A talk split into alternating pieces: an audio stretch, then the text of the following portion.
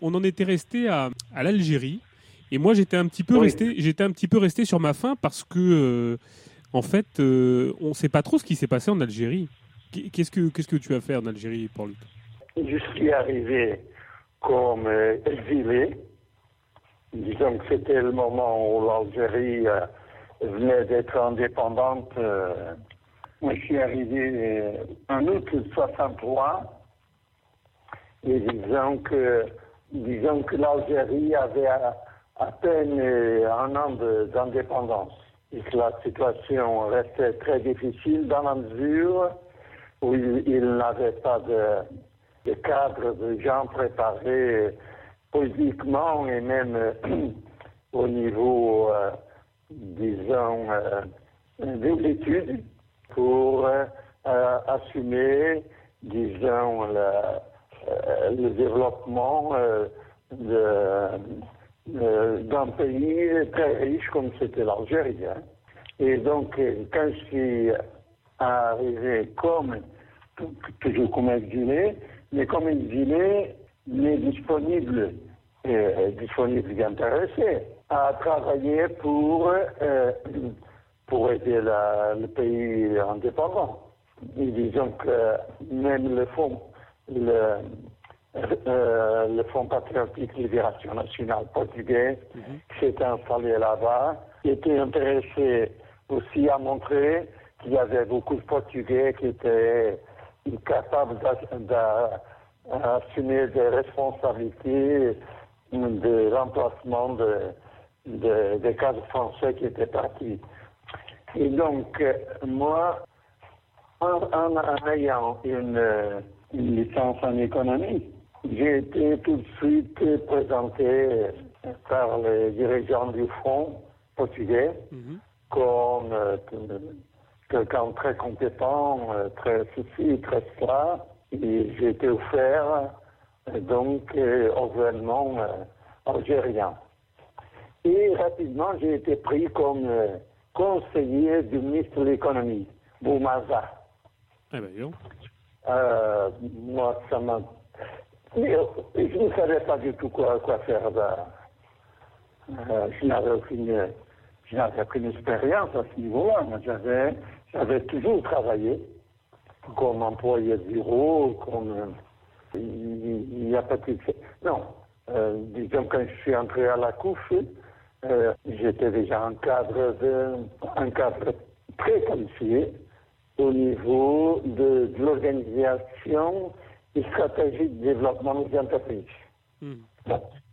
Donc, il était proposé à, à qui m'a dit qu'il euh, allait m'appeler. J'attends à la maison euh, parce qu'il euh, allait me remettre un certain nombre de responsabilités, mais en attendant que j'attende.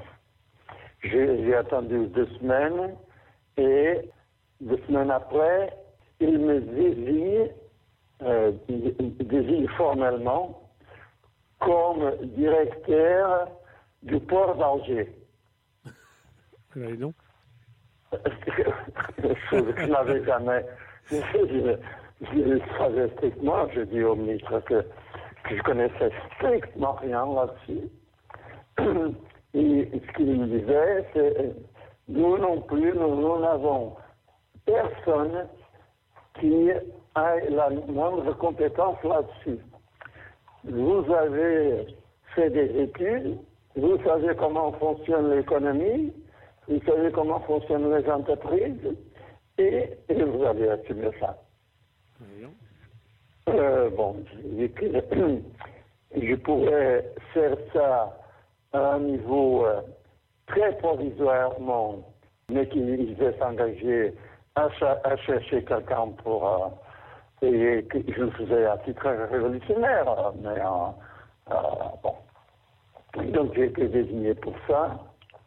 Et ça a fallu trois semaines pour me rendre compte que le port d'Alger, comme tous les ports, était un nid de, de corruption, de, bandits qui volaient les marchandises, euh, qui fait le contrebande de toutes les manières, et tout le monde partageait. Ah, il faut se dire que moi, en tant que directeur du port, j'avais au-delà d'un salaire je ne me rappelle plus, c'était 2000 ou 3000, euh, 2000 ou 3000, l'équivalent, quelle était la, la, monnaie, je ne me rappelle plus, bon, dinars.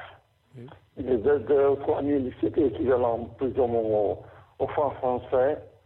Euh, et qui avait aussi droit à des commissions sur la valeur de, des, marchandises, des marchandises qui étaient douanées, sur les commissions des bateaux, etc. Tout cela été officiel pour pousser à qu'il euh, euh, ait beaucoup de, marchandises dédouanées. Et donc, euh, s'il y avait beaucoup de choses dédouanées, dédouanées tu, tu avais une commission donc qui n'avait intérêt, qui n'avait pas intérêt à, à être euh, corrompu. C'était c'était la politique officielle. Donc, moi, j'avais droit à, pas, à une petite fortune chaque mois euh, là-dessus. Bon, je me suis, je me suis rendu compte peut-être trois semaines après que c'était un nid de, de voleurs et que tout le monde euh, essayait de ne me passer quoi que ce soit au niveau de, ils ont pris tout de suite euh, la voiture de service, c'était une, une, grosse Citroën, tu vois, la Rocket Sapo. Euh, la, la vieille Citroën qui Bon, enfin, c'était la... À, à l'époque, c'était la voiture la plus vendue. Bon, c'était la voiture de service. Mmh. Mais comme je ne l'utilisais pas, on me l'a pris pour, euh, euh, en disant, bon, euh, est-ce que vous me permettez qu'on utilise votre voiture pour aller rendre des papiers à tel endroit ou pour aller chercher quoi que ce soit? Bon. bon. De toute façon, trois semaines après, j'ai communiqué au ministre que je n'acceptais pas du tout parce que je n'étais pas du tout compétent, que les, fonctionnaires qui étaient ils avaient besoin de quelqu'un qui puisse avoir de l'autorité sur eux, et que moi je ne l'avais pas. Et donc, euh, le, ministre, le ministre insistait, moi je refusais, et, et moi j'ai décidé de travailler pour le mouvement coopératif algérien. -hmm. Bon, il, a, il, y avait une, grosse coopérative, hein, des hôtels et restaurants nationalisés.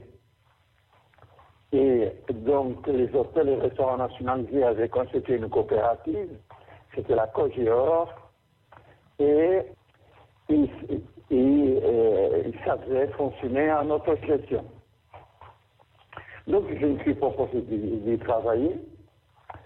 Et euh, bon, alors, euh, pendant les deux ans que je suis resté en Algérie, pour moi, ça a été un travail extraordinaire, parce que d'un côté, j'avais un comité de gestion qui était des mecs assez intéressants, euh, tous des Algériens, et que la, la grosse majorité des, des, Algériens qui travaillaient étaient tous des analphabètes. Mmh. Donc comment tu peux organiser par exemple la gestion de la coopérative de chacun des hôtels avec des gens analphabètes.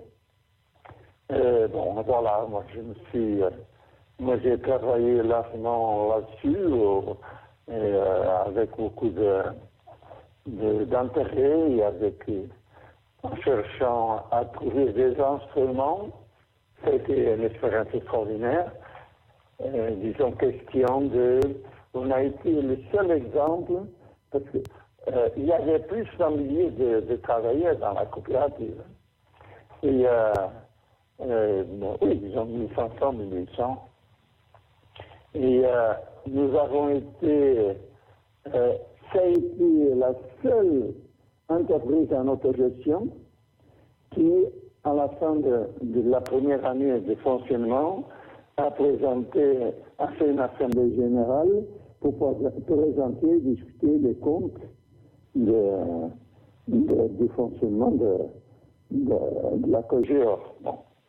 Donc ça m'a beaucoup intéressé. J'ai travaillé ensuite un peu à, aider à construire des instruments pour d'autres types de coopératives, notamment dans l'agriculture, en agriculture. Bon.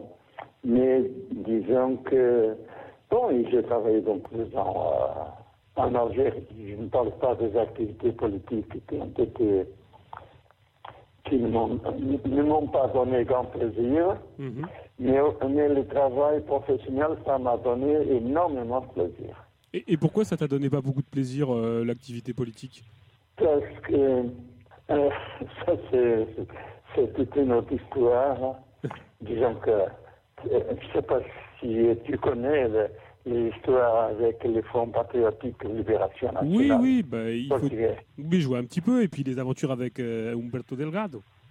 Oui, voilà, bon. Oui, oui, j'imagine que ça doit être pas Et donc, moi, j'étais là-bas, moi, j'avais pris le Portugal, je pensais qu'il fallait, fallait avoir une lutte un, peu plus euh, consistante que celle des papiers et des protestations.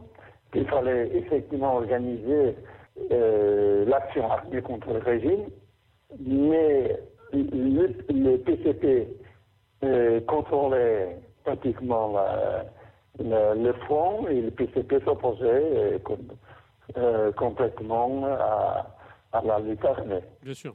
Et donc, moi et quatre ou cinq autres, c'est là que nous avons décidé de euh, d'écrire à Humberto Delgado, à, à, le demander pour venir euh, en Algérie parce que le président de l'Algérie de l'époque, Ben Bella, d'un côté, il, est, il aidait beaucoup les, pays, les pays euh, africains, les organisations nationalistes, mhm. et il, il défendait la thèse que Peut-être le plus simple, c'était de faire tomber le régime portugais pour épargner des guerres dans tous les autres pays. Et que le Portugal pourrait être, le régime portugais peut-être pourrait être plus facilement euh, abattu, ou euh, disons, euh, comment on dirait, écarter le régime fasciste. Bien sûr. Et, euh, et, donc, il, il, se montrait disposé à fournir des armes, etc. Mais, effectivement, le Front patriotique ne voulait pas.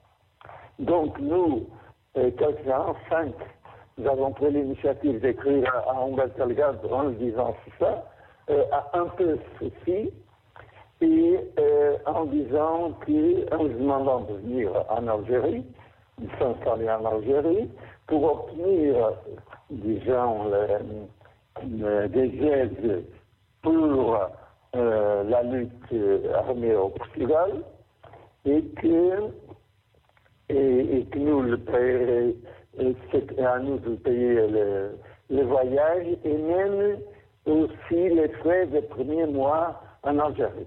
Hmm. Euh, bon, il, nous a écrit tout de suite. Euh, enthousiasmé. Euh, Mais effectivement, il, a fini pour venir, pour arriver six mois plus tard.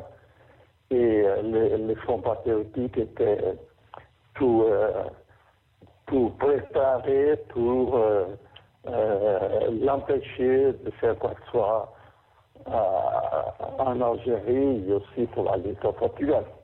Oui, donc là, ça, non, je disais ça, c'est au tout début des années, enfin c'est vers euh, avant, donc avant le décès de Humberto Delgado, c'est-à-dire quoi, dans les années 63, 64 euh, C'était 64, 65. Oui, 67, 65, puisque. Euh, non, 64, oui. 64, parce que. Disons, la fin de 63, après que, je suis arrivé en Algérie, et l'année 64. Et il est venu en juin 64. il est arrivé en en Algérie euh, en, juin 64, mais tout de suite, tout de suite, euh, il m'a encore euh, nommé comme responsable du recrutement des gens pour, pour la lutte au Portugal. Mhm. Il, il a été tout de suite, euh, euh, tout a été préparé pour, euh, pour rendre la vie difficile, pour, euh, pour le pousser euh, au monde de, de la police, euh, la PIC. Et, et à ce, pas- Oui, excuse-moi. Non, non, ah, je disais justement à ce sujet-là, euh, que penses-tu de, de l'explication qui est donnée par euh, Soares, qui était l'avocat de la famille euh, d'Humberto Delgado? C'est-à-dire que dans, dans son bouquin euh, édité euh, dans les années 70, en 72 peut-être, je crois, Oui, qui oui. s'appelle le, le Portugal bâillonné. Mario Oui, Soares oui, c'est fait, un peu une explication de l'histoire, un peu, et il donne un peu les, les tenants, les aboutissants et, et les retournements et les manipulations d'individus, puisqu'on on apprend que, que Umberto Delgado a été, aurait été, euh, en tout cas, donné, il, aurait été, il serait tombé dans un traquenard euh, organisé par des gens qui seraient infiltrés à l'intérieur de, de l'organisation. Est-ce que, est -ce que ce qui est dit par Mario Soares est, est- est valide? Est-ce que c'est est -ce c'est juste? Non, mais ça, historiquement, c'est déjà, euh, c'est déjà confirmé. hein. Oui, oui, d'accord.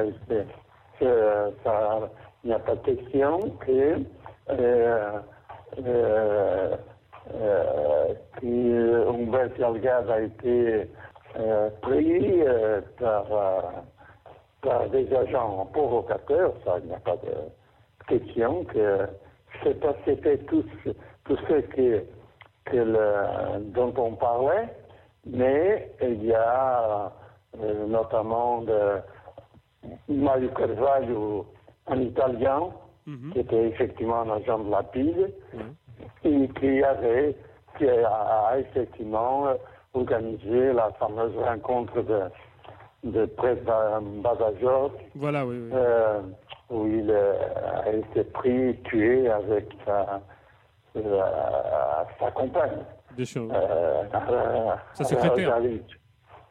Euh, et, non, de ce côté-là, il n'y a, pas de, Il n'y a pas de doute. il n'y a pas de, de doute. Hein.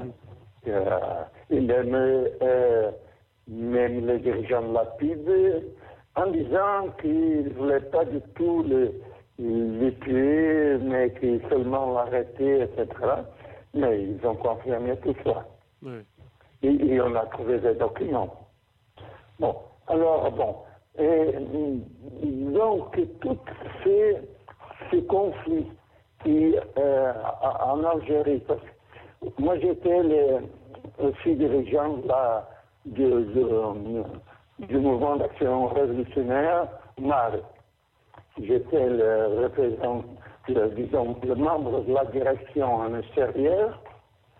Mais l'UNA, qui était constitué par des gens qui venaient aussi du groupe Sierra Nova et d'autres, et disons qu'une bonne partie de ces dirigeants étaient des gens qui, euh, qui respectaient, euh, pour mon goût, respectaient trop le Parti communiste qui ne voulaient strictement rien faire si le Parti communiste n'était pas tout d'accord. Alors ils essayaient de convaincre Cunard, de convaincre euh, les différents dirigeants pour essayer qu'on puisse constituer un fonds un peu plus actif.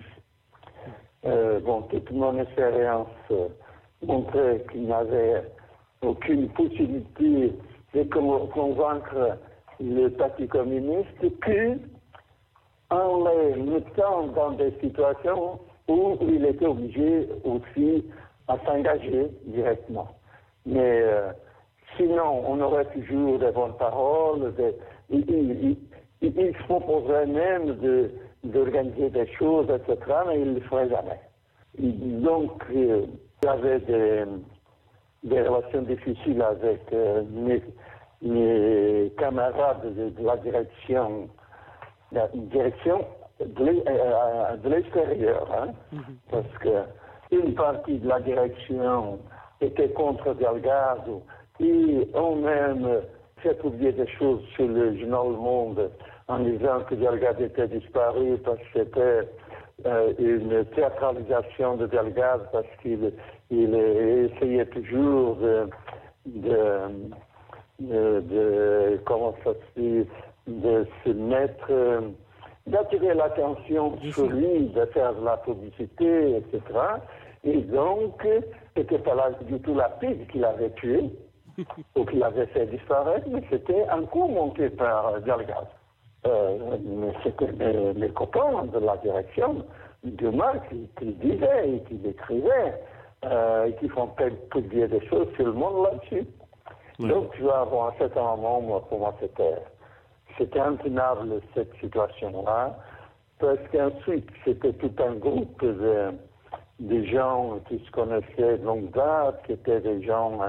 Euh, moi, j'étais toujours un marginal. C'était le mec qui n'avait fait pas les études comme eux, qui venait pas de famille qui était euh, de, de tradition républicaine connue. Etc., etc. Bon. Et, moi, je, j'osais toujours contester, la façon comme il est. Je mettais toujours en cause la cohérence de ce qu'il disait. J'étais toujours disponible pour euh, des raisonnements logiques qui allaient dans le sens. La valeur première était l'unité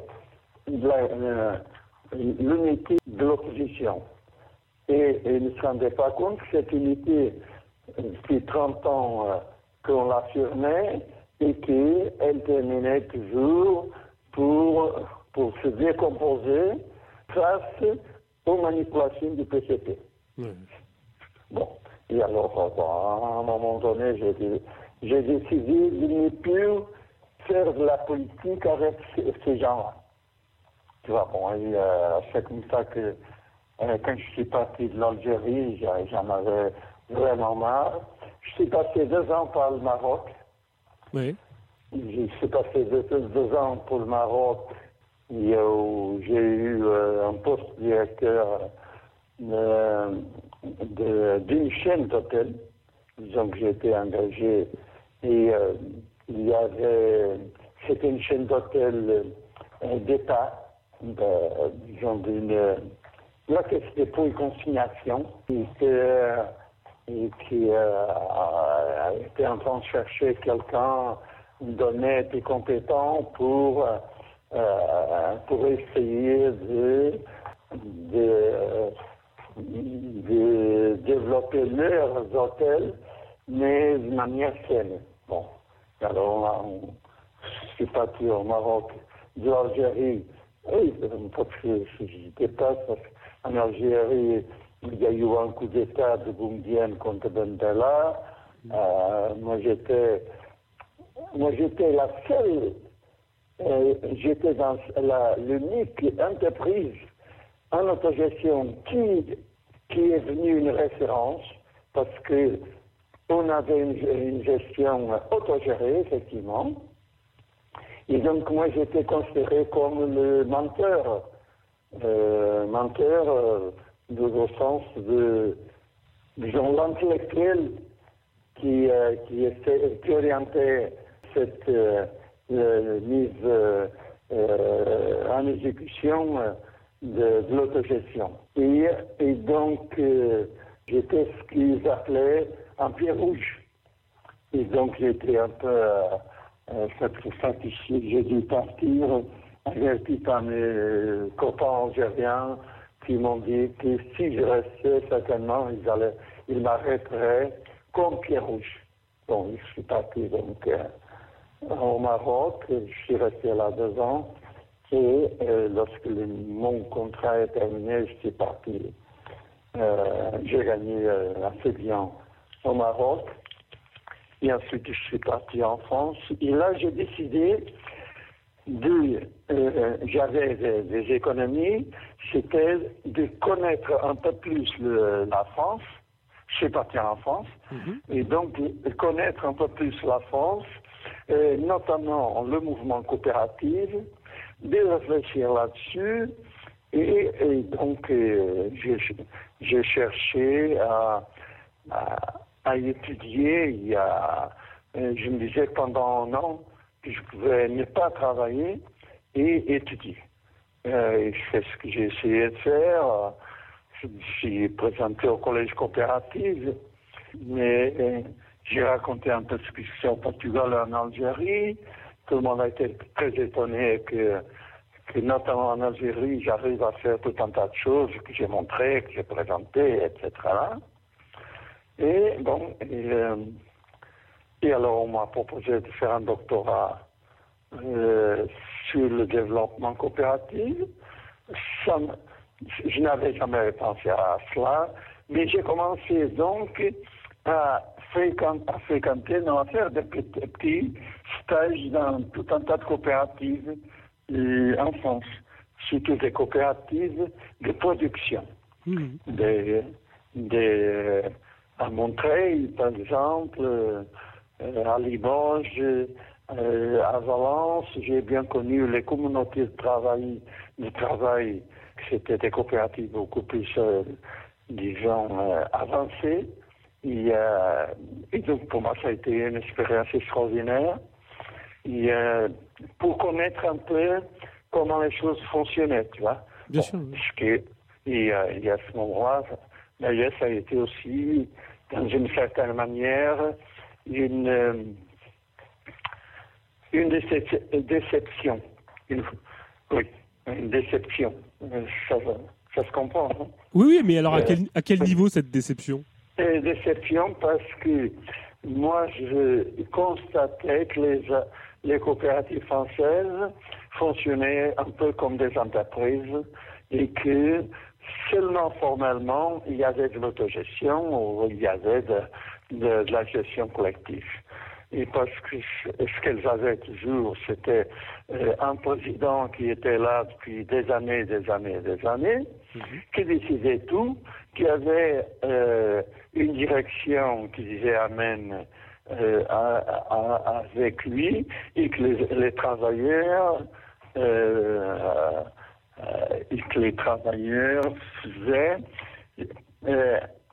je dirais presque, ils étaient si dépendants que dans n'importe quelle entreprise. La seule chose intéressante, c'était qu'ils avaient, euh, le salaire était plus intéressant que dans une, une entreprise du même genre. Bien sûr.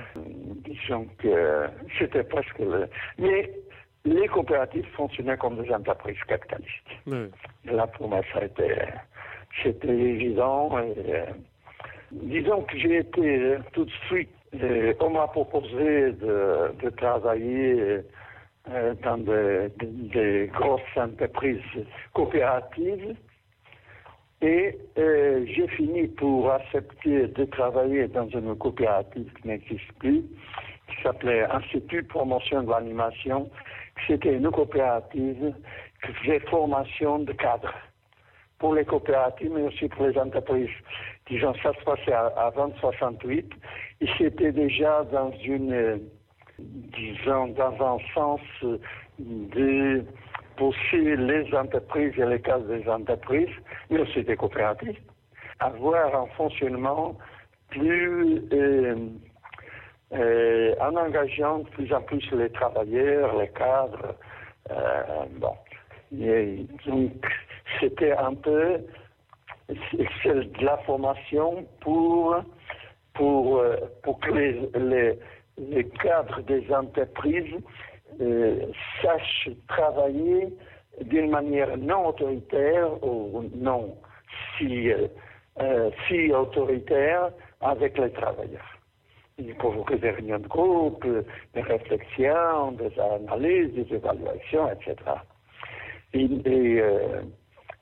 donc ça a été euh, aussi, euh, ça m'a donné aussi une connaissance extraordinaire de, beaucoup d'entreprises françaises.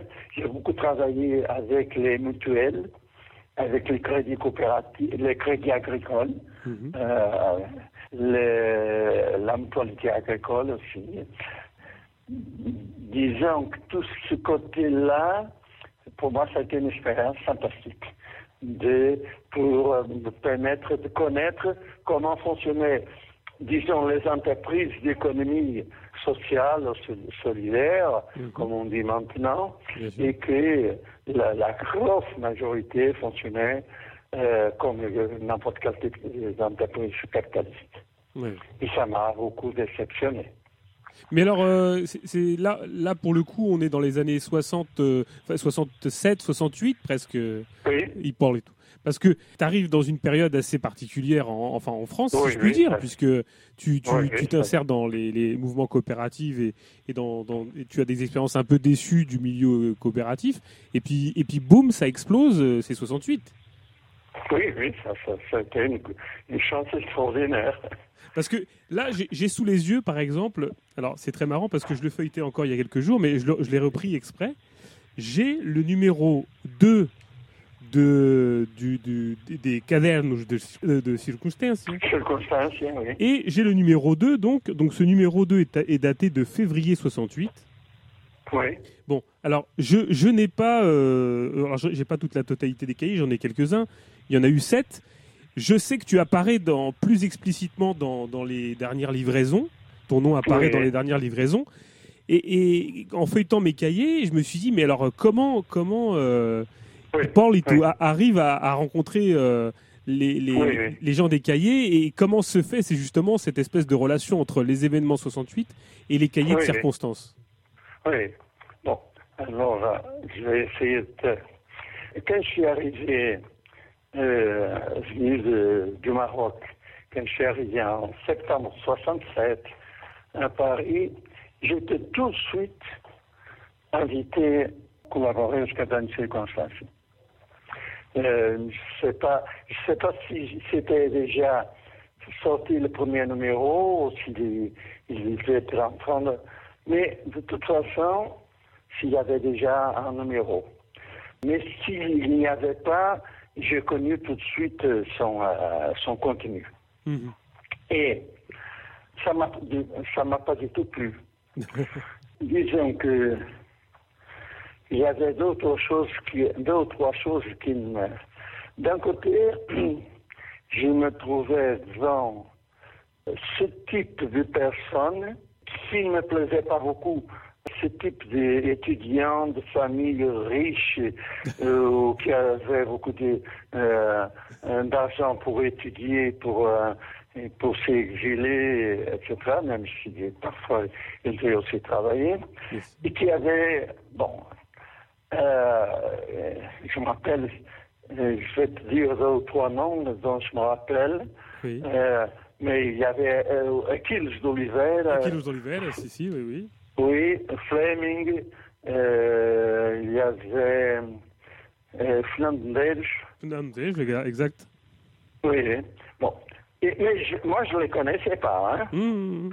Mais j'ai vu le type d'article qu'il écrivait et je me suis dit, bon, voilà, c'est intéressant d'avoir des gens de, de l'opposition qui font des études, mais souvent, ça n'allait pas beaucoup plus loin que s'ils étaient à Lisbonne, euh, à Sierra Nova, euh, où on devait jouer un peu plus euh, avec la, censure, mais disons, pour moi, c'était des articles individuels qui affirmaient la compétence la compétence avec une certaine réflexion politique d'un certain nombre de personnes.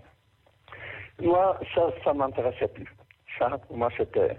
Et ensuite, ce que je connaissais de ces personnes-là étaient des personnes qui n'avaient aucune expérience, euh, je dirais presque de la vie, du fonctionnement de la société, des mhm. entreprises, euh, euh, des coopératives, le monde du travail. C'était tous des gens qui étudiaient au niveau théorique. Mhm. Et donc ça m'a pas du tout euh, plu. Et donc j'ai dit, j'ai dit que non. Ça ne m'intéressait pas du tout. J'ai envie de te poser une question, Hippolyto, qui, qui, me paraît, enfin, qui me paraît très très intéressante pour ce que tu dis. C'est, tu dis, ça ne m'intéressait plus. Pourquoi ça t'intéressait plus? Non, parce que ce type de, de personnes, euh, de l'intellectuel et de, et de gens de l'opposition, mhm. c'était les gens avec lesquels j'avais côtoyé pendant très longtemps à, Sierra Nova. Bien sûr. Ensuite, dans le Mar, un mouvement d'action révolutionnaire.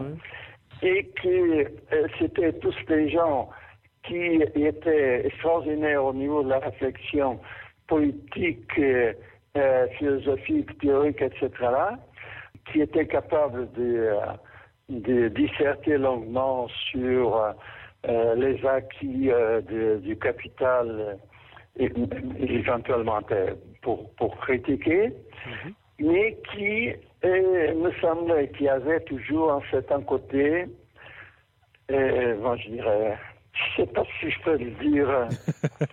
tu vois que je suis en train de chercher des mots qui ne soient pas. Pas, ce n'était pas du tout des gens opportunistes. Oui, oui, C'était pas du tout ça. Mais c'était des gens qui avaient une logique de fonctionnement. Mhm. Qui faisaient qu'ils ne voulaient faire des choses qui soient considérées comme très intéressantes. C'est-à-dire qu'ils avaient une certaine recherche de euh, oui, d'un certain type de promotion, de reconnaissance.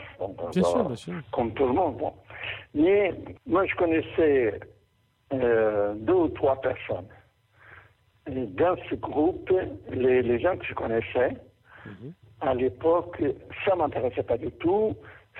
Ça me, ça me, comment je dirais, ça me donnait des garanties d'un travail, ce que je pensais c'était qu'on se mette ensemble euh, tout un, tout un tas de personnes et qu'on essaie de réfléchir sur la situation portugaise. Bien sûr, bien sûr. Mais la situation portugaise comparée avec les situations françaises, puis je commençais à, connaître, tu vois, je, me, je me disais comment se fassent les choses en France, que nous, nous, euh, tous, nous, euh, nous tous considérons comme étant extraordinaire et que finalement, en, en France, il y a des choses euh, qui sont épouvantables et que moi je pensais que, le, que la, démocratie ne permettait pas qu'il y ait énormément de choses qui fonctionnent comme, euh, comme euh, le fascisme.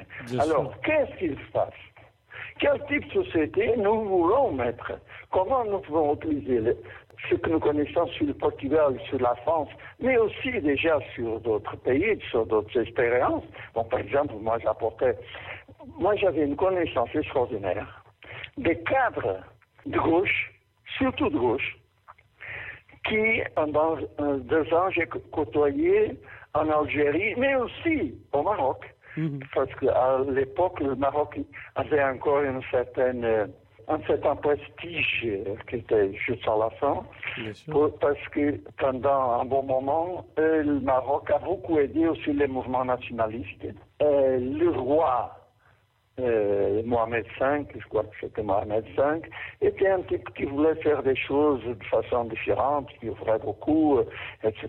donc le Maroc avait, euh, il ne voulait pas du tout, Mohamed V, être dépendant de la France, et donc il faisait aussi venir des cadres des pays de l'Est, etc. Bon, j'ai eu donc une grande expérience de côtoyer des cadres des pays de l'Est de RDA, de l'Union soviétique, tchèque, etc. Mhm. Et d'une façon générale, moi, ce que je me disais, c'est, merde, c'est incroyable comment ces pays envoient ce qu'il y a de pire chez eux pour, euh, pour venir aider le développement de ces pays. Parce que, d'une façon générale, ils étaient mauvais, tu vois, au niveau de la réflexion, de l'approfondissement des choses. Et moi, je pensais presque que c'était euh, une option politique, des, gens que... Mais non, c'était effectivement, euh, ce que tu avais, c'était toute une autre, un, un type de société de réflexion et de compétence qui à moi m'apparaissait comme très mauvaise des pays de l'Est. Donc, euh, moi, ce que je disais, c'était qu'il fallait réfléchir sur, sur, sur tout, tout cela et pour, pour voir qu'est-ce qu'au Portugal on pourrait faire profiter de l'expérience euh, de l'extérieur.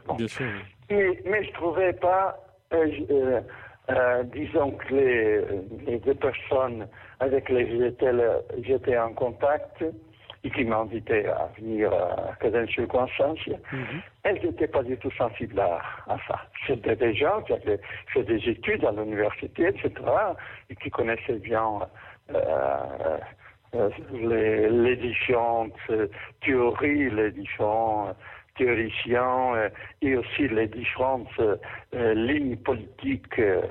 bon et, mais qui, n'étaient pas du tout sensibles à ces réflexions que j'ai faites. Donc, euh, j'ai dit que ça ne m'intéressait pas du tout. Mhm. C'est plus tard. C'est euh, d'un côté Alfred Marguerite, et d'un autre côté Manuel, euh, euh Manuel cabral qui à l'époque je ne connaissais pas, euh, mais qui on s'est rencontrés à la Sorbonne, euh, surtout dans une, grosse discussion qu'on a fait là-bas à la Sorbonne sur qu'est-ce qu'on devait faire nous, Portugais, euh, dans le cadre des événements qui étaient en train de se passer à, en mai Il y avait euh, quelques dizaines d'intellectuels de gauche très engagés portugais, disant que L'impression que j'ai, le souvenir que j'ai, c'est qu'il y a eu à l'époque que Gilles, euh, Manuel Levir Cabral et moi qui ont voté contre la, prise, euh, on voulait prendre l'ambassade du Portugal, on voulait occuper l'ambassade du Portugal ou occuper la, la maison des étudiants du Portugal. Et nous, on s'en opposait complètement. On disait, on est en France, on est en pleine euh, lutte de la classe ouvrière contre une société de la classe ouvrière et des jeunes contre ce qui est en train de se passer. Et c'est là-dessus que nous, on doit euh, foncer. On doit, on doit être comme si on était un citoyen français et comme citoyen français, euh, euh participer à, cette révolution qui est en marche en France. Mhm.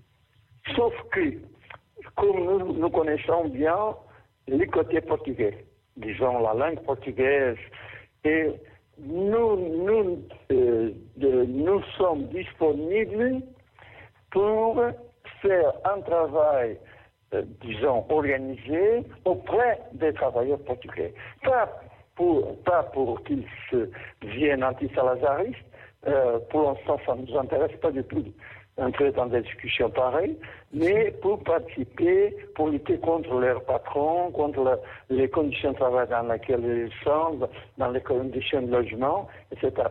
Prendre en charge la vie concrète des travailleurs portugais mhm. et les faire participer à cette lutte. Bien sûr. Pas du tout faire de jeu politique et même anti-salazariste. Bon, et c'est là-dessus que j'ai commencé euh, donc à, travailler. Euh, disons que j'étais dans, euh, dans le même comité d'action que Alfred Marguerite, mais pas avec Manuel Villeneuve Cabral. Et, mais on a commencé à se rencontrer un, un peu plus, à avoir des idées un peu plus communes. Et, et c'est là-dessus que j'ai été à nouveau invité et après qu'on avait déjà commencé à discuter euh, l'idée qu'il avait, mais qu'il partageait dans une certaine mesure aussi, euh, mm -hmm. Manuel et Alfred Margaride. Et, donc, euh, j'ai accepté d'entrer, pas, euh, disons que dès le départ, c'était aussi de ne pas avoir des auteurs d'articles, mais d'avoir des articles signé collectivement par l'arbitre. Euh, euh, tu vas voir. Alors, c'était de ne pas mettre, disons, en évidence telle personne ou telle personne, avec des, choses très intéressantes, éventuellement, mais faire une réflexion d'ensemble sur la lutte classe en Europe, la lutte classe au Portugal, mhm. voir euh, les, les avancées qui étaient en train de faire au Portugal après la chute de Salazar, reste avancé au niveau économique et, même politique et social, et réfléchir là-dessus et écrire là-dessus. Hmm. Bon, et à ce moment-là, euh, c'est là que je suis, j'ai, j'ai commencé à, bosser donc à chez Constance, en sachant que moi je continuais à travailler, à avoir une grande activité dans le mouvement coopératif français, comme professionnel, tu vois. Mmh, comme, comme, professionnel, je travaillais à l'IPA.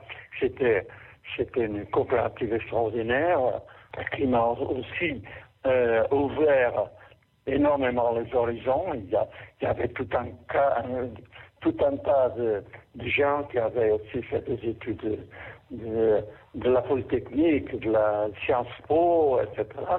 Et qui, mais par exemple, euh, qui, euh, euh, mon expérience, soit au Portugal, soit dans les coopératives, suis dans les entreprises, soit en Algérie, pour eux, c'était, oui, par exemple, on a, à certain moment, je, je, suis devenu conseiller de de l'entente communautaire, c'était la fédération des communautés de travail, c'était c'était à un niveau comme je disais, des communautés de travail, c'était euh, des coopératives de production qui mettaient en cause la gestion capitaliste qui était euh, suivie dans les, entreprises euh, coopératives. Donc c'était, et donc je suis devenu conseiller, disons, de l'entente communautaire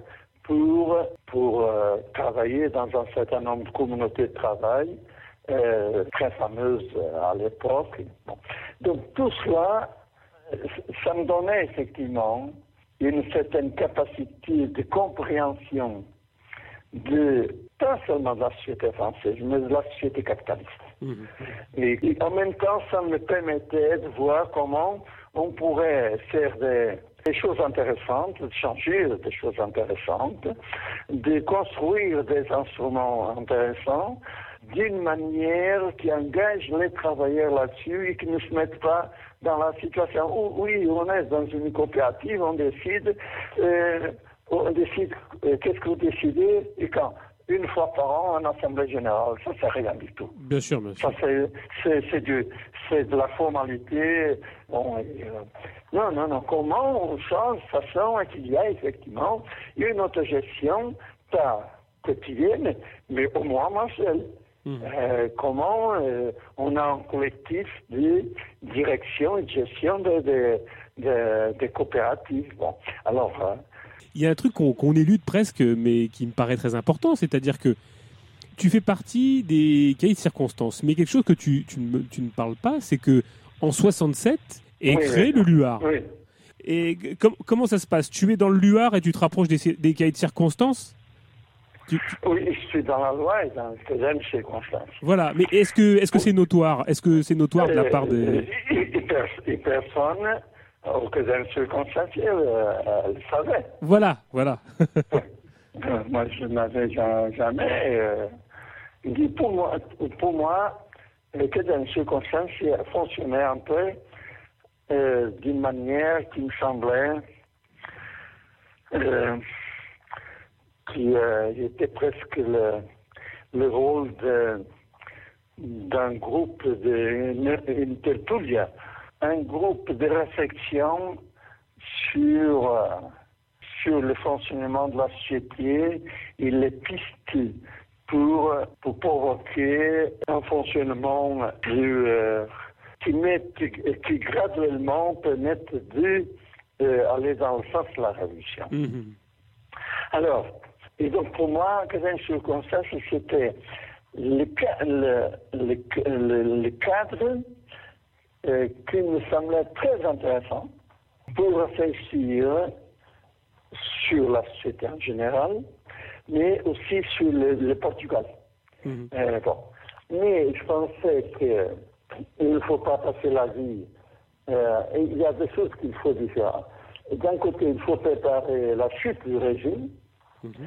et ensuite préparer des réponses presque comme faisaient tous les autres. Je ne sais pas si tu connais par exemple le groupe d'Antoine Barret et de Gilles Frère qui était. Oui, oui, oui, tout à fait. Et que quand on l'a proposé de, d'adhérer à la loi, ils ont dit non, non, non, faites la révolution que nous sommes là pour ensuite gouverner. euh, oui, ça s'est passé comme ça. Hein. Eh ben, dis donc. Et pour moi, il fallait effectivement faire les deux choses. C'est-à-dire qu'il fallait se préparer pour, une fois le régime euh, déchu, Bien sûr. et à ce moment-là, c'est qu'on ne, reste pas sans avoir étudié la situation portugaise et euh, l'expérience des autres pays et voir qu'est-ce qu'on on pourrait éventuellement faire de différents et de meilleurs que se passait autrement. Donc, pour moi, les deux choses allaient ensemble.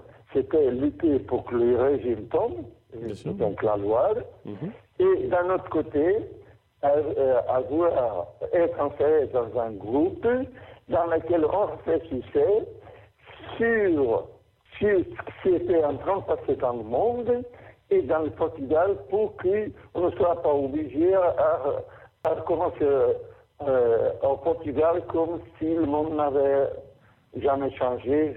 Si on, on, on, on, prenait le Portugal du temps de Salazar, on restait content parce qu'on avait fait deux ou trois, euh, deux ou trois choses plus avancées que Salazar. Bien sûr. Je pensais qu'il fallait aller beaucoup plus loin que ça. Hmm. Et donc, pour moi, ce concept, c'était le groupe de réflexion qui euh, euh, pénétrait déconstruire des, des solutions, des, des, réponses pour le, pour le Portugal.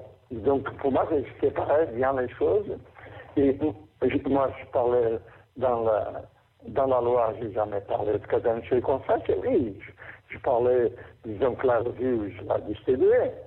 Euh, à trois ou quatre qui s'intéressaient là-dessus, mais euh, au cadence et conseil, je n'ai jamais parlé de mes engagements avec la loi, qui je pense si j'avais parlé de ça, j'aurais été euh, écarté. Mais jamais ça t'est, jamais c'est devenu, enfin, une possibilité de, de recrutement pour euh, la Luar. Non, Jamais. Non. Non, non. Pas du tout. C'était. Euh, non, disons que il y avait des nouvelles gens qui arrivaient, mais moi je n'avais pas beaucoup de contact avec eux parce que moi, moi j'avais une vie très très, très intense, mais, mais, disons que l'arrivée, par exemple, Georges Orlave, pour moi, Georges Orlave, il est arrivé comme c'était, euh, euh, comme c'était lui, plus Jean-Fray était ensemble, avait déserté de la marine de guerre. Je mhm. savais que Jean, Jean-Fray était le fils d'un général. Euh, bon, Et pour moi, tous les deux étaient la même non, c'était intéressant, tu vois. Oui, oui. C'était intéressant. Mais c'est en lisant euh, ou en, euh, en, écoutant Joshua dans l'entrevue qu'il vous a donné que j'ai découvert, tous les deux, ils ne se connaissaient même presque pas. Et que ça a été deux démarches complètement différentes. Oui. Et moi, j'étais beaucoup proche de la démarche de Georges Valade que celle de Jean Fleur. Bien sûr. Mais je n'ai jamais discuté avec eux hein, euh, là-dessus on se rencontrait. Moi, je même euh, ça. Euh, ah, euh, oui, on, passait des nuits, on passait des nuits, des nuits à, discuter. Parfois, moi, j'étais, on m'emmerdait un peu parce que moi, je discutais, moi, je lisais, je discutais, et souvent, je mettais en cause beaucoup de choses. Mhm. Et donc, Manuel de Casal était obligé à réécrire les choses, etc. Bon, disons, parce qu'on discutait, on était d'accord qu'il fallait un certain nombre de critiques que je faisais, euh, et, j'étais pris en compte par euh, l'ensemble. Mais disons que je n'ai pas eu jamais une relation très personnalisée avec chacun d'eux. Par exemple, par rapport à ce groupe de ce groupe de chez conscience et je me suis rendu compte qu'il n'y a que euh, Zola et moi qui n'ont pas, euh, ne sont pas installés euh, dans des carrières universitaires. Ben, je sais, oui. Sont tous des, sont des, tous des notables de l'académie. Ben oui, oui. Ah, je ne les critique pas. Oui, mais ça c'est, c'est un peu ce que je pensais que était, qui était derrière leur pensée, leur, leur, leur, leur perspective future. Euh, bon, je mais... constate qu'ils sont tous très compétents dans l'université, tant mieux. est-ce que je peux te poser une question, euh, je dirais, d'ordre sociologique? Et, euh, et, que tu peux avoir, enfin, je pense que ton recul historique et, ton histoire peut me peut, peut-être me donner une réponse. Moi, si tu veux, j'ai une critique un peu un peu forte, un peu dure. Alors, c'est peut-être dû à mon extraction sociale et à ce que je fais, mais est-ce que tu peux est-ce que tu peux voir une, une, une sorte de constante euh, dans, dans, le comportement sociologique des gens issus des classes moyennes, des classes moyennes supérieures et de leur, relation à, l'intellectualité? Est-ce que systématiquement tu as été déçu ou est-ce que tu penses que ce sont des gens qui produisent toujours le même type de, comportement, de discours et finalement sont, sont, très peu au fait de, de mettre les mains dans, dans, dans une lutte ou dans, dans, dans, une action plus particulière ou c'est moi qui me fais des idées? Non, moi je suis beaucoup plus proche de, de l'idée que la grosse majorité, hmm. ces gens-là qui viennent des classes moyennes intellectualisées, c'est pas exactement des classes moyennes, c'était les, les classes moyennes intellectualisées, ils font presque toujours euh, le même parcours. Ce sont des gens très intéressants, sont très intelligents et qui, euh, qui ont travaillé euh, honnêtement et ils se sont donnés, mais effectivement, il y a des moments, des jalons dans, dans leur parcours qui font toujours les choix qui vont dans le sens de la promotion. Et de la promotion sociale, hein. la promotion sociale, retrouver. Euh, moi, euh, j'étais très étonné en France quand je travaillais donc euh, à l'EPA et ensuite à un autre groupe qui était encore beaucoup plus intéressant parce qu'on travaillait euh, avec tout un tas de, grands seigneurs euh, de la France de l'époque. Et euh, on m'invite comme enseignant à l'université de Saint-Louis. Bon, j'ai accepté parce qu'il s'agissait d'une expérience d'enseignement de trois, trois profs qui ont essayé de faire quelque chose de transversal n'est pas du tout une discipline et que tu donnes une discipline, l'autre donne une autre discipline et l'autre encore une autre discipline. On essayait de construire ensemble. Donc, pendant deux ans, j'étais donc, ça a été les deux ans euh, derniers que j'étais en France. Mhm. Par exemple, quand j'allais dans des, dans des, des réunions de, de profs, moi, j'arrivais jamais à rester jusqu'au bout parce que le type de discussion était des discussions qui euh, me déplaisaient énormément. Et je me disais, non, moi, avec ces gens-là, moi, je, euh, je, vais essayer, je vais, je vais profiter de cette expérience, c'est intéressant, etc. Ensuite, je viens en Portugal, et mhm. tout de suite, on m'invite à l'université d'économie. Et donc j'ai été deux ans post à l'université. Je voulais, j'ai essayé de faire quelque chose complètement différent. Mais ne partir jamais de la théorie, partir toujours de la pratique, ensuite chercher des, des, théories pour essayer de comprendre la réalité. Bon. Mais effectivement, tous les autres profs me tombaient dessus. Et à un certain moment, j'ai dit non, ça m'intéresse pas du tout. Il y a beaucoup de choses intéressantes. J'ai abandonné l'université. J'ai été invité à une autre université en me disant, on est d'accord avec, euh, avec ce que vous dites, etc. Bon, je, suis resté un an et je suis parti. C'est-à-dire que euh, moi, j'aurais un navire, j'aurais une carrière dans l'université mhm. qui était très prestigieuse, une carrière très prestigieuse, et à trois reprises, j'ai décidé d'abandonner parce que ça ne m'intéressait pas du tout.